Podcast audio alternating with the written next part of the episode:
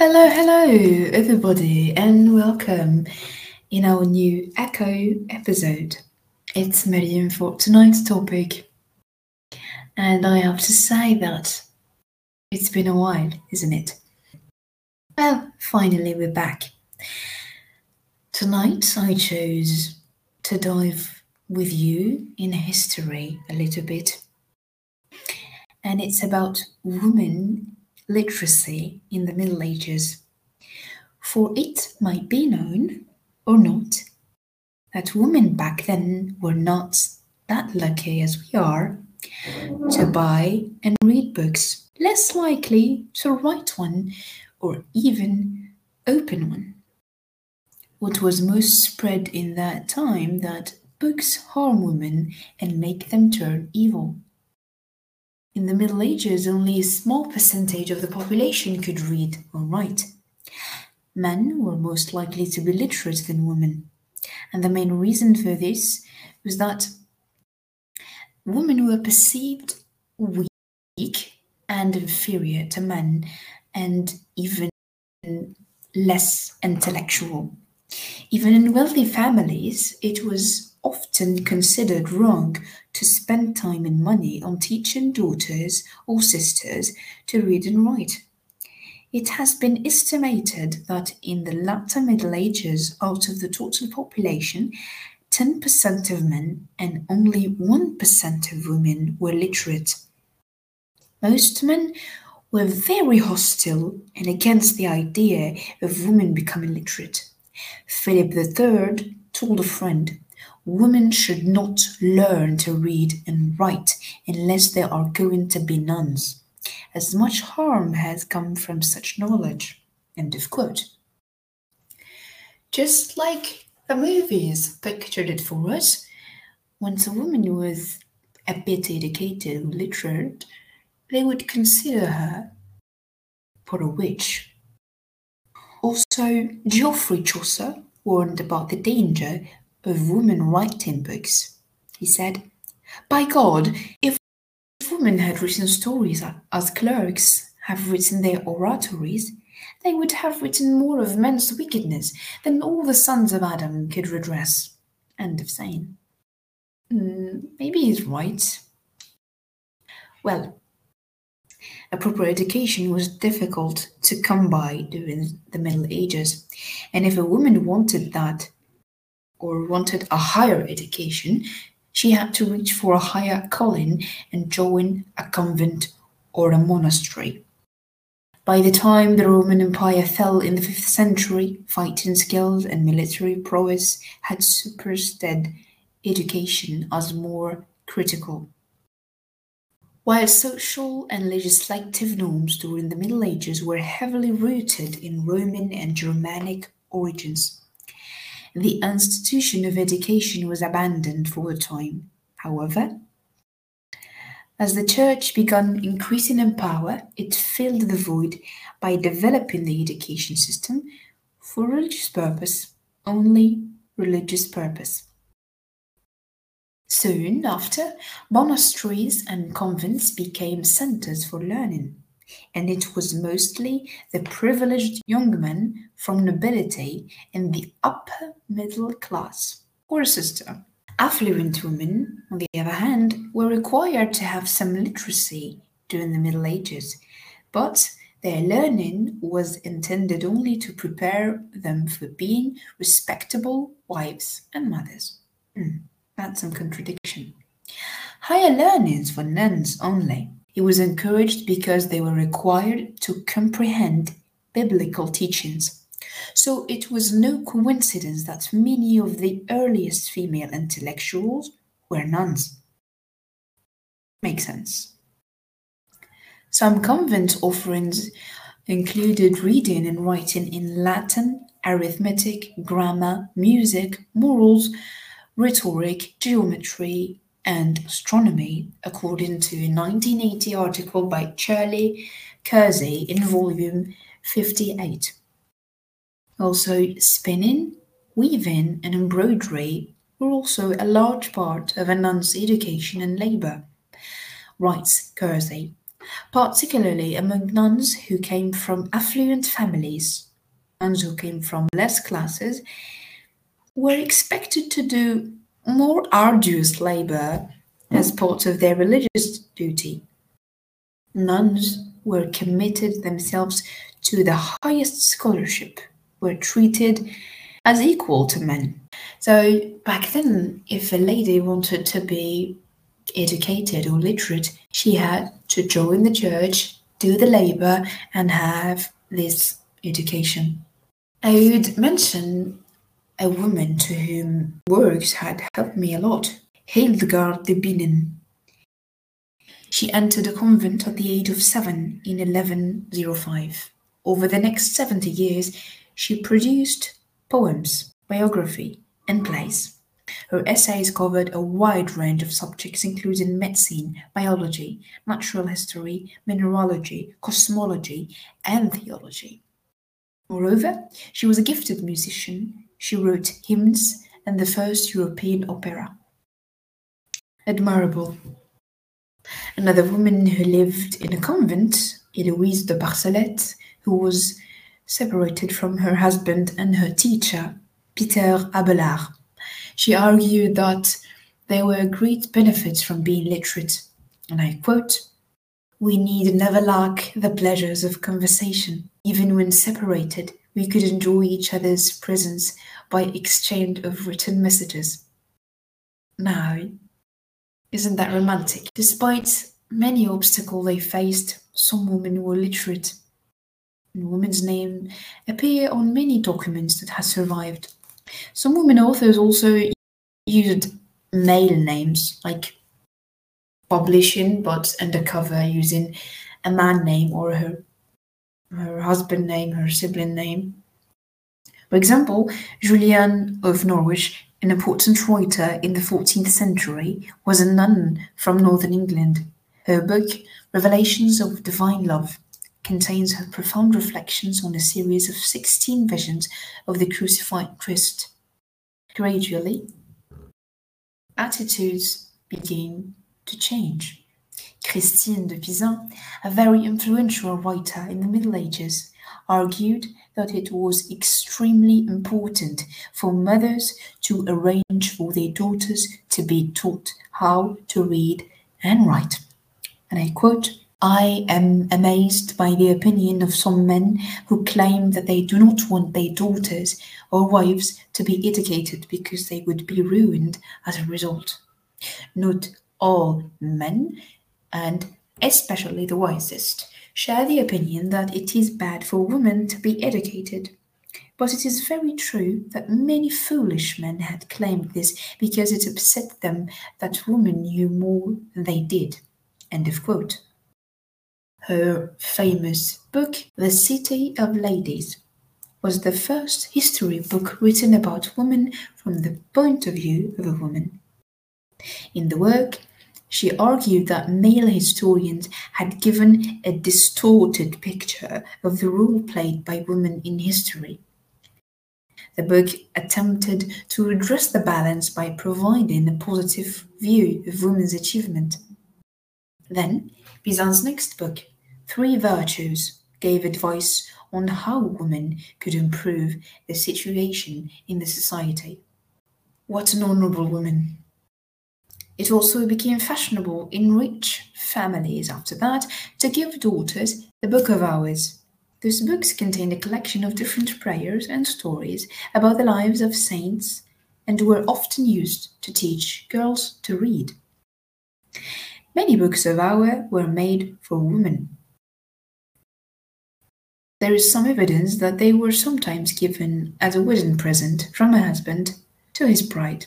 Now, now, things are evolving. There were other factors that encouraged the growth of literacy. The introduction of the chimney flue that helped remove smoke from rooms, and growing number of houses with glass windows helped to provide a more pleasant environment for reading. This is so. I can only imagine this girls as we see in movies running into some libraries or some booksellers and have this tiny story filled with pictures and colors and read and enjoy. Mm, now I feel lucky for that. I feel so lucky that I am living in these times.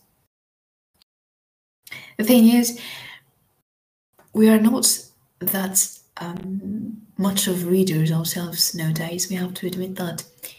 And I think it is so important that a woman reads. So important, given all the materials we have, access to internet, bookstores everywhere, and even sometimes borrowing a book without needing to buy it.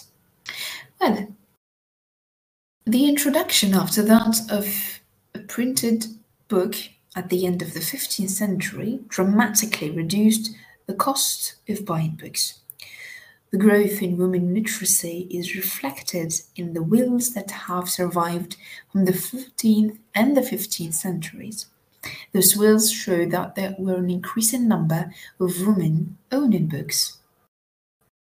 Now, partially, literate women became increasingly common in the later Middle Ages. Given people would most likely come across pictures of Mary reading in their Bibles or prayer books.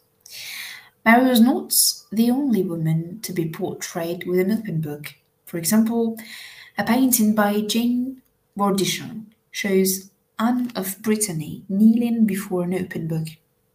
Also, another painting by Robert Campin and his assistants shows a woman reading in a painting of the Madonna and Child with Saints. In schools of the Middle Ages, the reading and writing were taught separately.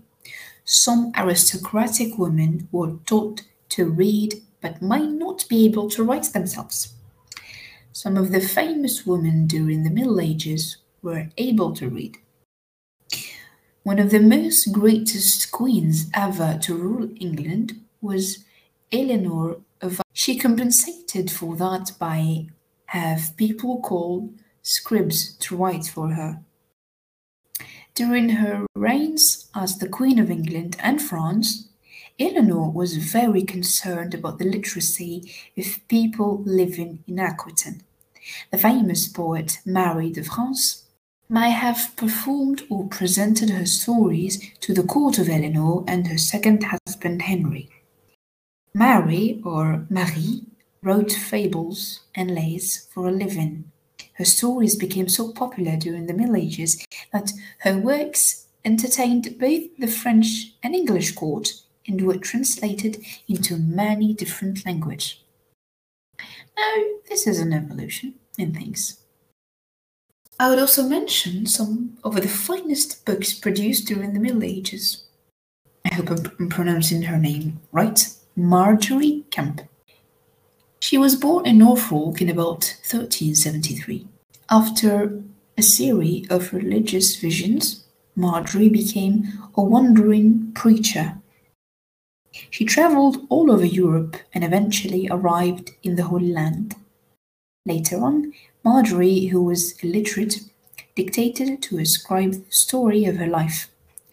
The result was the Book of Margery Kempe, the first autobiography to appear in the English language.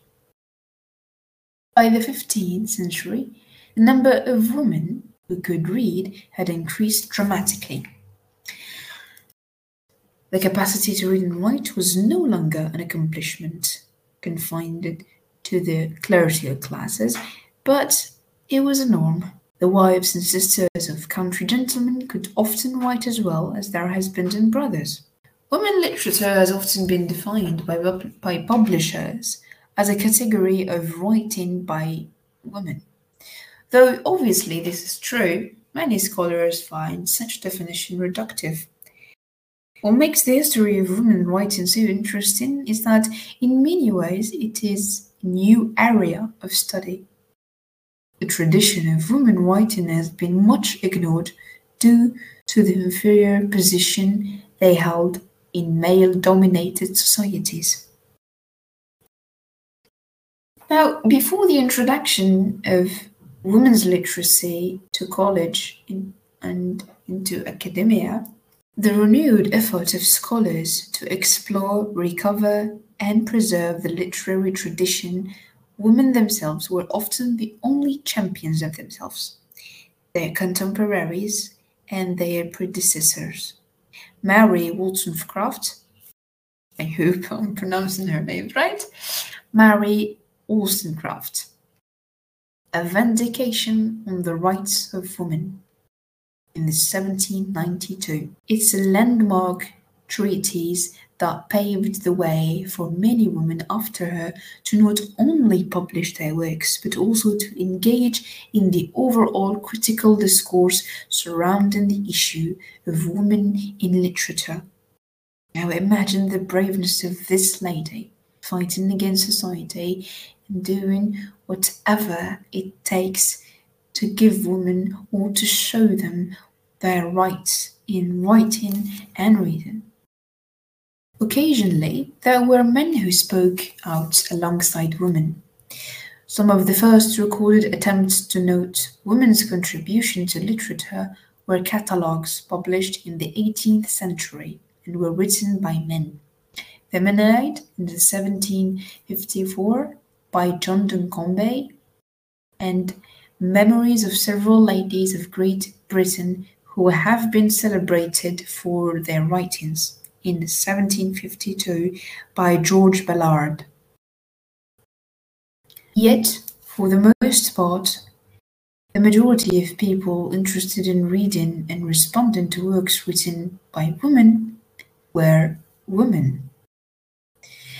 One prime example of this is The Female Advocate, a poem occasioned by reading Mr. Duncombe by Mary Scott, in 17th 1874. The poem was Scott's first publication and is notable because it praises other women writers publishing at the time, including children's writer Sarah Fielding, Anna Laetitia Barbauld, a writer whose political opinions eventually led to her being blacklisted after she published an inflammatory poem on her disagreement with the British Empire's involvement in the, in the Napoleonic Wars. What a war they had been through!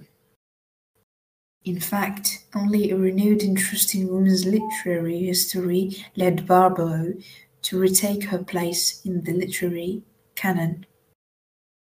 Virginia Woolf come into a figure.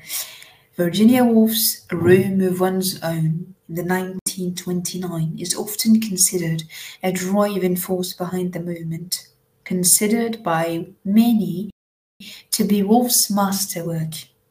The long form essay is told through a fictionalized narrator and presents an argument on the necessity of both a metaphorical and literal room for women's literature within the literary tradition. The book also served as the inspiration for the literary journal Room. The journal was launched in 1975 and specifically seeks to publish and promote works by female writers. Virginia is actually one of the writers to whom I have huge respect and admiration to all her writings and efforts and I, I mean I have a huge admiration to her and also one of my favorite books for her is To the Lighthouse. Seeing all of this could only in, incite our brains to think of how much women were brave and I would say thirsty for knowledge and also having their rights. And it also incites us right now, women of today, to carry on and make a change or make an impact in this world. And I would quote from her what she says Someone has to die in order that the rest of us should value life more. End of quote. Sadly, our episode has come to an end. Would you like our dive of today in history? I hope you did, because I myself enjoyed it. this, I would tell you to take good care of yourselves, to walk daily, and to drink a lot of water.